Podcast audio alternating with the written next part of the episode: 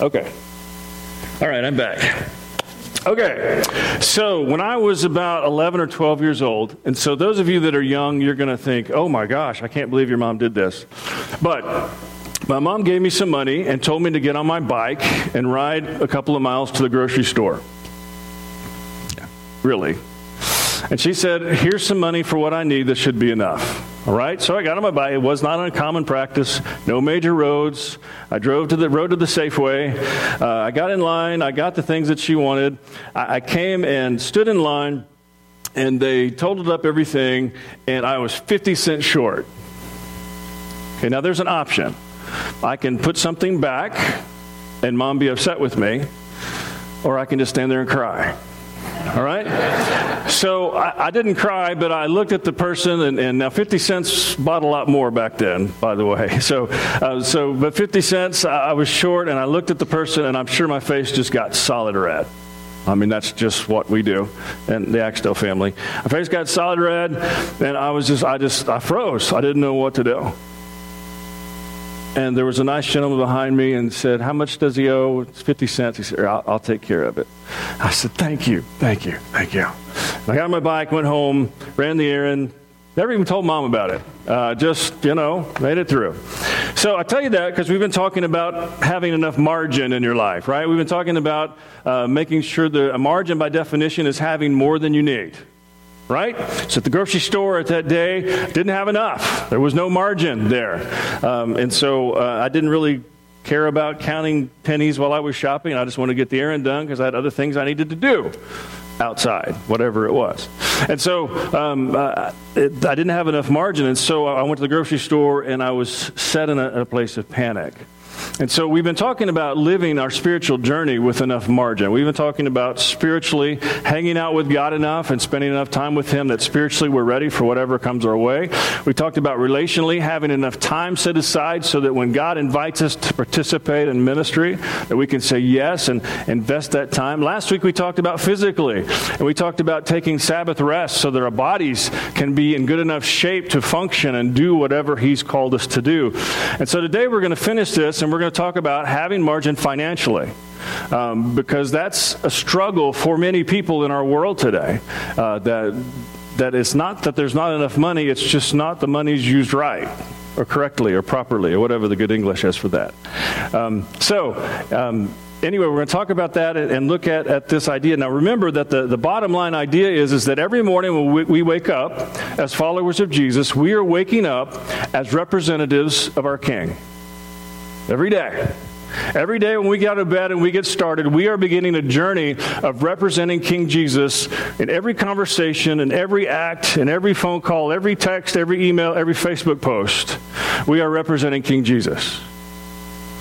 And sometimes Jesus would call us into activity that is unusual to us, and sometimes those activities require money. All right, so we're going to talk about that and what that looks like, why we get off course, and how we can get back on course. All right, so we're going to look at Hebrews. So if you look at Hebrews chapter 13 with me. Now, just a little background about Hebrews. We don't know the writer of Hebrews. There's a lot of guesses about that.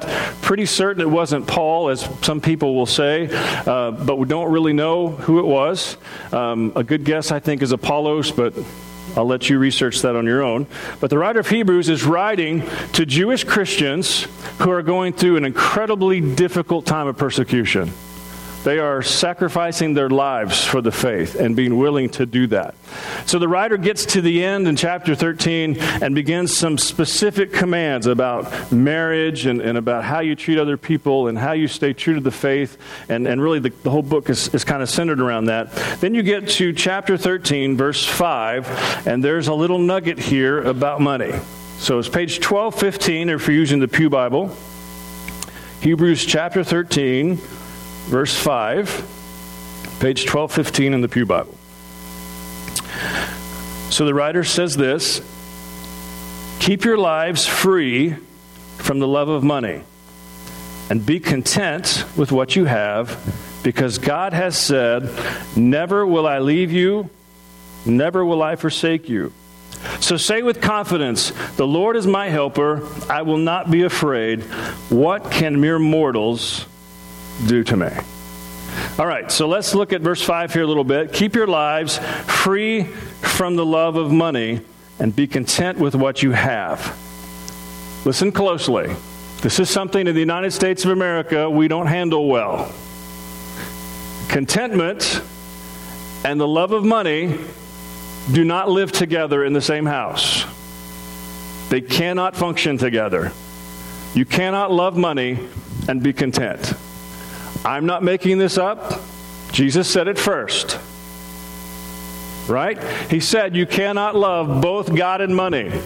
He said it is mutually exclusive. There is no way in reality you can love both. You're either going to love God or you're going to love money. Jesus said it first. So we're going to trust him on that. And so the writer of Hebrews jumps back and connects to what Jesus taught and said, listen, if you you need to be content. But contentment will not come if you're in love with money. You just can't find it. Now, why that's hard for us is because we have in our brains this idea that if I just have enough money, contentment will show up. Right? I know nobody in this room has ever thought that. Nobody's ever come to that conclusion, but all of those heathens out there outside of these walls do that, and we know that it happens to other people, right? Because somehow we have this idea that if I just make X amount of money or some percentage above what I'm currently making, contentment will show up at my doorstep and life will be grand. But the promise of Scripture and the promise of reality of what happens, it doesn't work that way. Because when you fall in love with money, you never have enough. Never, ever. So, Paul in Philippians, in that verse that is taken out of context so many times, when he said, I can do all things through Christ who gives me strength, he was talking about money. Okay? So here's, here's what he actually said. Listen close. If you want to see it, it's Philippians, uh, what, Philippians 4 11. If you want to turn there. This is, this is good stuff. Okay? Philippians 4:11. Somebody look it out and shout out a page number for me. Bible drill, go. Sorry? 1181. There you go. Just a few pages back. You win. You get a sticker. All right, so here's what Paul said. Philippians chapter 4, 11 talking to the church of Philippi, he said, I am not saying this because I am in need. For I have learned to be content, whatever the circumstances. I know what it is to be in need, and I know what it is to have plenty. I have learned the secret of being content in any and every situation, whether well fed or hungry, whether living in plenty or in want. I can do all things through Christ who gives me strength. And what Paul says is listen, it doesn't matter if I have a lot of money, it doesn't matter if I don't have any money. I am still content because contentment doesn't come from what I have or don't have. It's real simple. It's just hard to, to live it, right? Paul said, You know what? I've had a lot and I've had little. And I know that neither one of them brings me contentment. You see, we've convinced ourselves that contentment comes from external realities. That if I just have A, B, or C, whatever that thing is, or if I just have this job or that job, or if I make just this amount of money, I will find contentment. But contentment is something that comes from God. And here's the flip side of that if you chase after contentment, you're not going to find it. If you pursue contentment, if you go to Walmart and try to buy some contentment, they don't sell it there. Right? If you decide that I'm going to chase I'm not going to chase after money, I'm going to chase contentment, you'll never catch it. Contentment shows up when God gives it to you. But see, we, we, we set our purposes and we set our goals on these things that don't bring what we think they're going to bring. So, kind of how this works. So, um, my wife and I have been saving for retirement for a long, long time. Um, and, and hopefully one day uh, nobody will have to take care of us. but we're being nice to them just in case. Um, but, but if you have a retirement account, this is what the last year and a half have been like. Right? I mean, you, ha- you have days where it's just like, holy cow, we're going to be world travelers. And then you have other days it's, we're going to be ramen noodles forever. Right? And, and it's just this. And you realize so quickly, you know what? If I put my hope in that, it's going to let me down. There, there's no way there's going to be contentment just because a dollar amount's reached. Right If Hebrews, Paul, Jesus, they were so clear. You can't find what you're looking for when you're looking for contentment through finances. It's not there. So, what the writer of Hebrews said, and, and, and Jesus taught in so many ways as well, if you go on to the rest of the verse, he said, Be content with what you have, because God has said, Never will I leave you, never will I forsake you. And the idea is listen, when you don't have contentment, here's the issue. You ready for this? This may step on toes today, but you may need to hear it. When you don't have contentment in your finances, it's because you're not trusting. The writer of Hebrews says, God says, I'm here. You can trust me. See, I think one of the worst things that happens to people is they never have to be poor. Because if you've had to be poor, you've had to live poor before, and you realize that God has taken you through it, when things start going bad, you look back and say, Well, I don't want to do it, but I've done it. God's been faithful through it, so he'll be faithful this time. You know? And I'm not wishing poorness on anybody, but I'm just telling you that when God is faithful and has carried you through before, you know he'll do it again. So understand the writer of Hebrews in the context. These are Jewish people who are being persecuted. They're not only asked to be giving up their lives, some of them, some of them lose their businesses, their lands, and everything of value that they have because they've chosen to follow Jesus. And so the writer says, Don't put your hope in stuff, it's going to let you down. But trust God. He'll give you, as Paul said, just what you need. And Paul said, You know, because I've learned not to be content with stuff, I've learned to be content with whatever God gives me.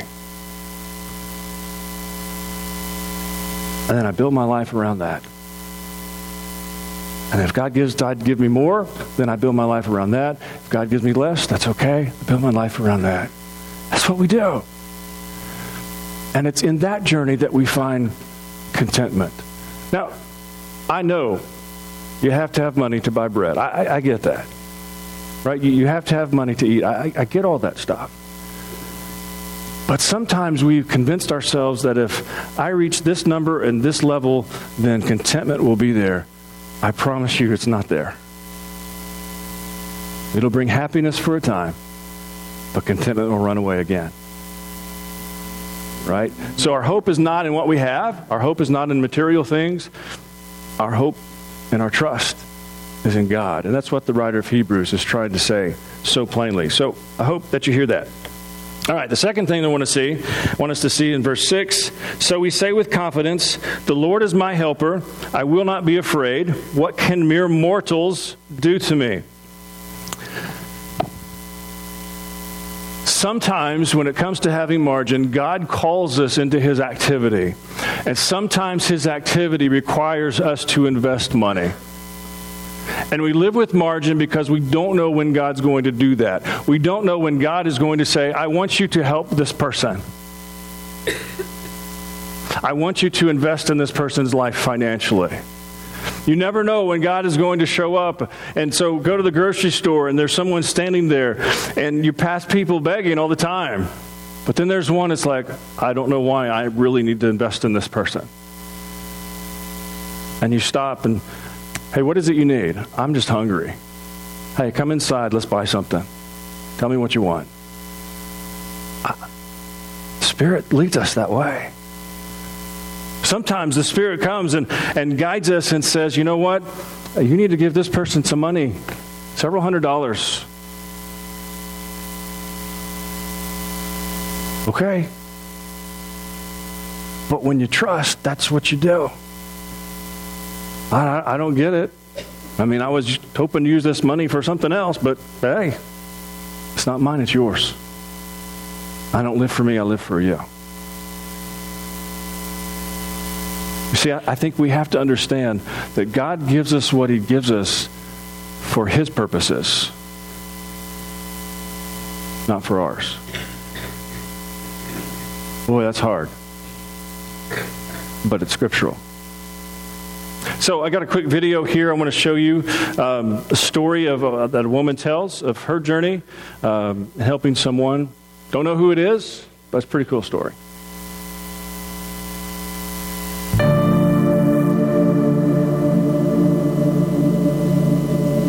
I felt like money was the answer to a lot of my problems. That if I had more money, I felt like my husband would love me more because I was able to put more into the household. I thought my friends would think more of me because I could give them more. And so I was trying to meet that need on so many levels with so many people. I started getting so to where I was hoarding and keeping things and keeping money, you know, stored back. But then things happened. I lost that money. God put on my heart that's not what I give you, what I give you. I give you this so that you can do things for others who don't have the ability to do for themselves. That changed a lot of that in me.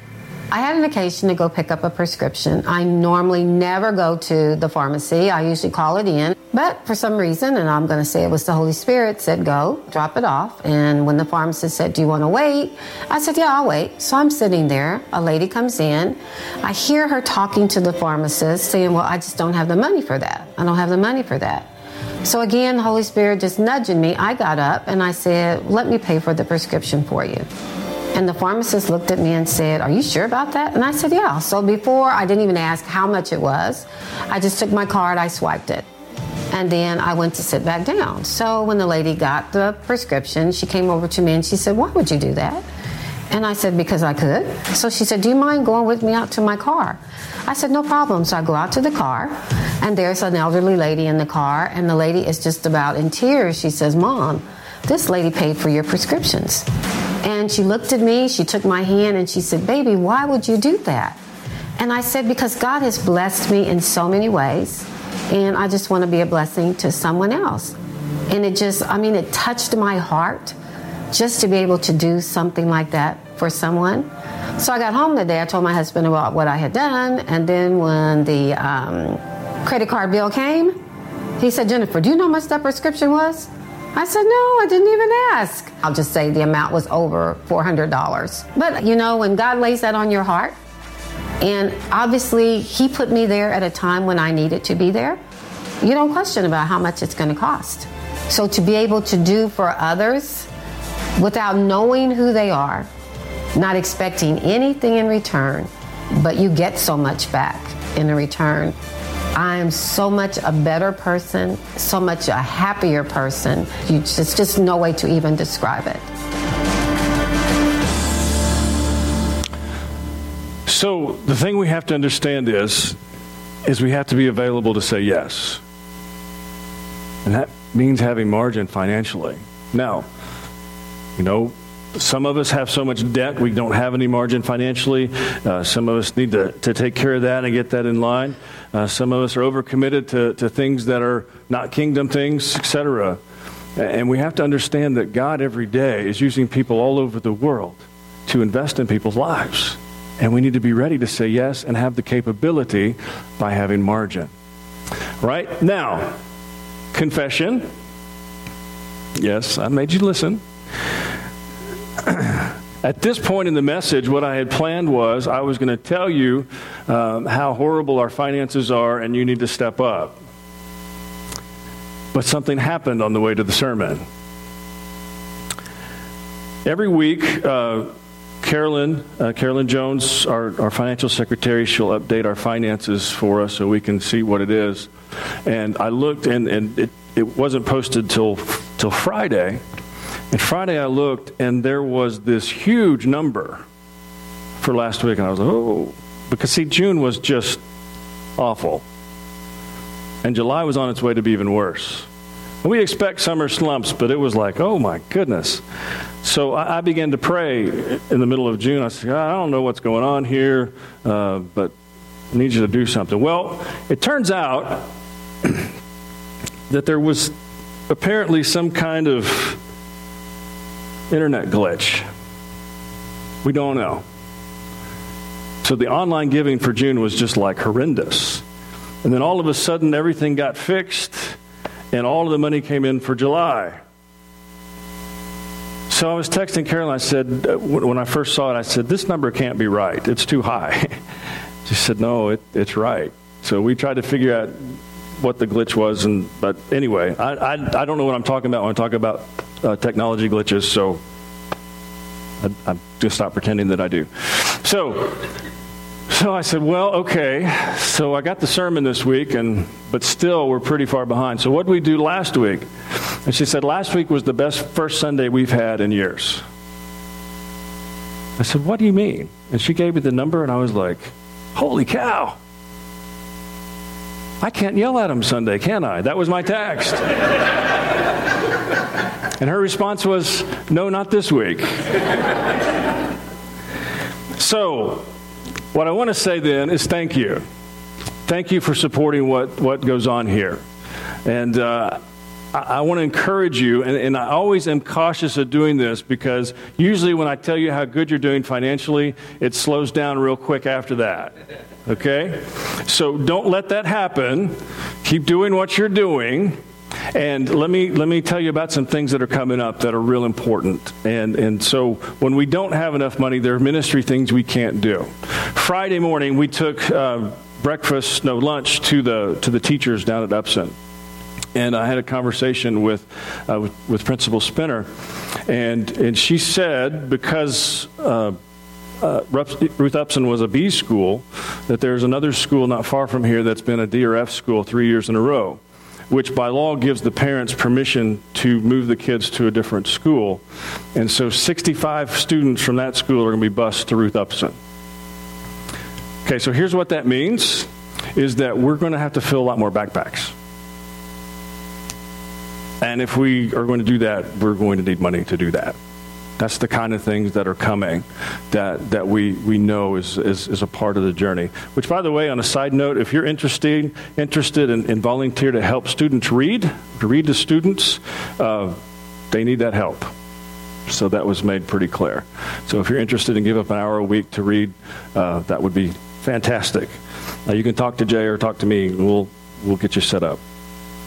Um, other things that we have coming up, and, and so uh, this one I'm a little hesitant to tell you, but one of the things that we're, we're trying to do uh, is we're trying to rent space in a bar on Edgewood once a month. And, uh, and we're going to have discussions about different theological things or different uh, spiritual things. And in a non judgmental zone, uh, we haven't thought of a name yet. I mean, I kind of like beer and Baptist and something like that. but but we, we haven't determined a name yet. Um, but we're, we're trying to connect to people um, who would not be connected otherwise. And so uh, that, that's coming, but we have to rent space for that to happen. Um, and uh, we need a lot of prayers for that as well. Um, and, and so then also another thing that's happening this fall is we're, we're moving the fall festival uh, off of the 31st, and we're going to go help uh, uh, Murray Halloween. And uh, we're going to run the children's section for the five to 6,000 people that come uh, to Murray Halloween and, and connect to them. Again, financial things. Not to mention the stuff that goes on here in this building that we have to fix constantly. God doesn't need your money, but we do. So please keep being faithful and thank you for what you've done. Now, the kingdom side of it is this. As a church, there are times that kingdom things come up that we need to invest in. Sometimes there's churches that are doing a great work that don't have money. We, we need to send them money. Sometimes there are ministries in other parts of the country or world that are just connecting with people and they're just almost out of funds and we need to jump in and help. And just like us as individuals, as we go through our journey and we come across those times that God calls us into helping others, as a church, He calls us in that too. And we need to be able to say yes by having the financial margin. So, I'm going to wrap up with this. Hear me say, I love you. And I'm so grateful for you. And I'm so excited about what God's doing. And understand, we were so blessed to see Tim's video last week. But there's a lot of Tim stories out there that need to, need to happen. And I think God's inviting us to be a part of it if we'll live with the margin. Let's pray.